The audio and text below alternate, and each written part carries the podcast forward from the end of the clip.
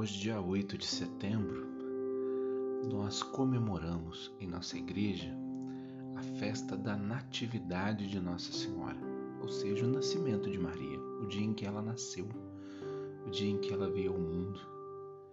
E esse dia é muito importante para nós cristãos e essa festa nos é muito cara porque Maria é a mãe do Salvador e toda ela foi preparada para que se tornasse templo de Deus, para que se tornasse morada do Altíssimo, a nova arca da aliança, aquela que haveria de portar em seu seio o Salvador do mundo. E o Evangelho de hoje nos mostra a genealogia de Jesus e como que Jesus nasceu de Maria, mãe de Deus e da igreja. Bom, quando nós olhamos para o Evangelho, quando nós olhamos para esse relato do nascimento de Jesus, nós chegamos a uma conclusão que eu cheguei já há muito tempo, né? depois de viver muito a espiritualidade cristã e de fazer essa experiência de Deus na minha vida. Nada nesse mundo acontece por acaso. Nada nesse mundo é fruto do acaso, como muitas pessoas infelizmente pensam. Quando nós temos fé, quando nós usamos os óculos da fé para enxergar a realidade à nossa volta, para enxergar o mundo e as pessoas à nossa volta, quando nós nos abrimos a uma vida de construção de espiritualidade, quando nós buscamos vivamente essa espiritualidade em nossa vida, nós vamos descobrindo que nada é por acaso, que tudo faz parte de uma trama divina. Uma trama divina que se que tem por objetivo a nossa salvação, que tem por objetivo a nossa redenção.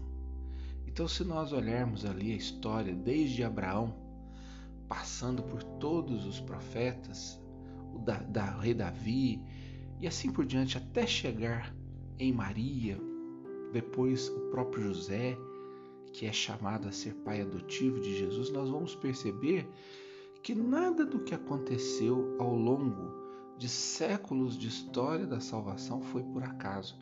Tudo teve uma razão de ser. E a razão de ser era Jesus.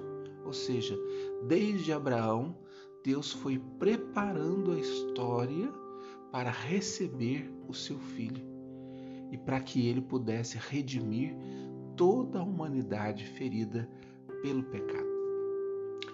E é tão bonito quando nós conseguimos colocar esses óculos da fé, quando nós conseguimos construir essa espiritualidade, quando nós vamos nos tornando íntimos de Deus, porque nós passamos a enxergar essa mesma trama acontecendo na nossa vida. Nós vamos percebendo como eu gosto de dizer, as delicadezas de Deus em cada momento da nossa história. Fatos e acontecimentos que nós não conseguimos compreender, fatos e acontecimentos que geraram em nós até uma certa revolta, fatos e acontecimentos que nos colocaram até numa situação de tristeza, mas que depois nós podemos compreender que eles foram necessários para construir aquilo que nós somos hoje para que nós pudéssemos enfrentar a realidade que nós enfrentamos hoje. Deus ele vai nos passando por um processo de amadurecimento interior através dos fatos e acontecimentos que ele vai permitindo que aconteça na nossa vida, para que assim nós possamos crescer e para que assim nós possamos estar cada dia mais perto da obra da sua redenção, da salvação da nossa vida.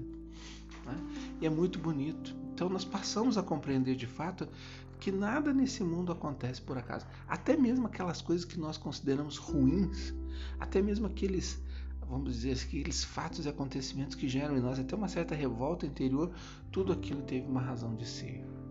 E aí mais tarde nós vamos olhar para trás e vamos falar assim: puxa vida, ali estava a mão de Deus. Ali estava a presença de Deus. Ali estava vamos, a, a delicadeza de Deus na nossa história acontecendo. Então tudo concorre para o bem daqueles que amam a Deus. Tudo concorre para o bem daqueles que se entregam ao desígnio salvífico que Deus tem para cada um de nós. Tudo concorre para o bem daqueles que se deixam conduzir pelo Senhor.